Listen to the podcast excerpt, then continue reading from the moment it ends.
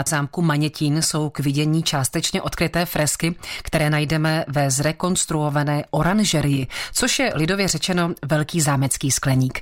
Víc tam k freskám poví kastelán zámku Manětín Karel Mašek. Nacházíme se u původní freskové výzdoby zámecké oranžerie. Říkáte původní, tak z jakého období pochází? První zmínky jsou už roku 1706. Nevím konkrétně, jestli ta freska, ta myslím, že je datována kolem roku 1730, kdy vznikaly ty fresky i v hlavní budově zámku. Jsem rád byť za tyto torza a za torza v té štítové stěně, protože nám dokládají, že jako jediná z mála v České republice, nebo moc těch oranžerí není, byla celá vymalována. Traduje se, že sloužila nejen na pěstovávání cizokrajných rostlin, ale že se zde i muzicírovalo, že to taková byla jako dekorace k doplnění toho skleníku a té zeleně.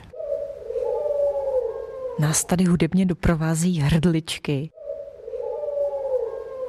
Klec pro ty hrdličky je součástí záklenku, dá se říct, hlavního iluzivního vchodu.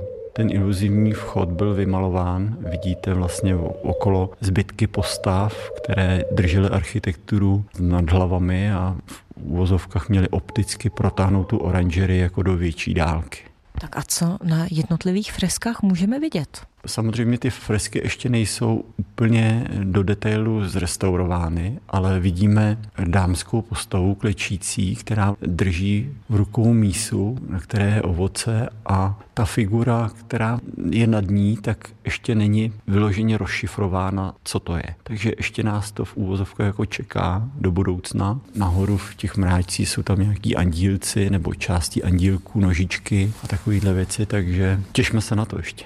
Co se tady v minulosti pěstovalo, nebo co tady bylo za rostliny? Cizokrajné rostliny, citrusy, pomerančovníky, banánovníky, napěstovávali si tady ovoce a zeleninu, které byly nedostupné, nebo se vozili prostě z větších dálek. Tenkrát se to dopravovalo samozřejmě všechno koňmi, takže se snažili být i v tomto docela samostatní. Říká Karel Mašek, kastelán zámku Manětín. Kateřina Dobrovolná, Český rozhlas. Český rozhlas Plzeň, rádio vašeho kraje.